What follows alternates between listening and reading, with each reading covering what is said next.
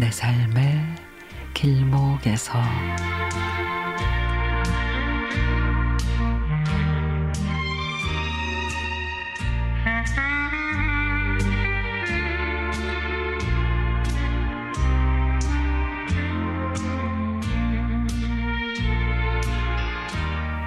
가끔씩 시간이 날 적엔 퇴직한 남편하고 집 근처 산에 올라 산책을 즐기곤 하는데 매미 소리가 세차게 울어대던 산길에 어느새 귀뚜라미 풀벌레 소리가 귀를 기울이게 합니다.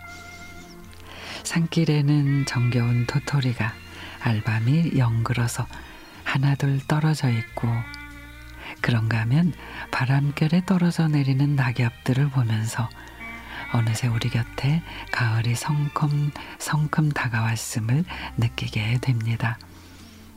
한참을 건너라니 나무 위에 쌩하니 달려가는 까만 청설모 한 마리가 보입니다.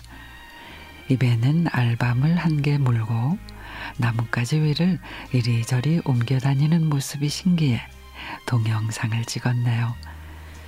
그리고 며칠 전 가을비가 내린 새벽녘 비가 그친 공원에 나가보니 새벽 하늘에 달님이 구름 사이로 고개를 내밀고 새벽별도 떠 있더라고요.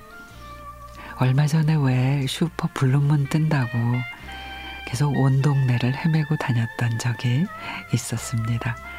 앞으로 14년 후에나 볼 수 있다 그러길래 더더욱 추억의 한 장면으로 간직을 했죠.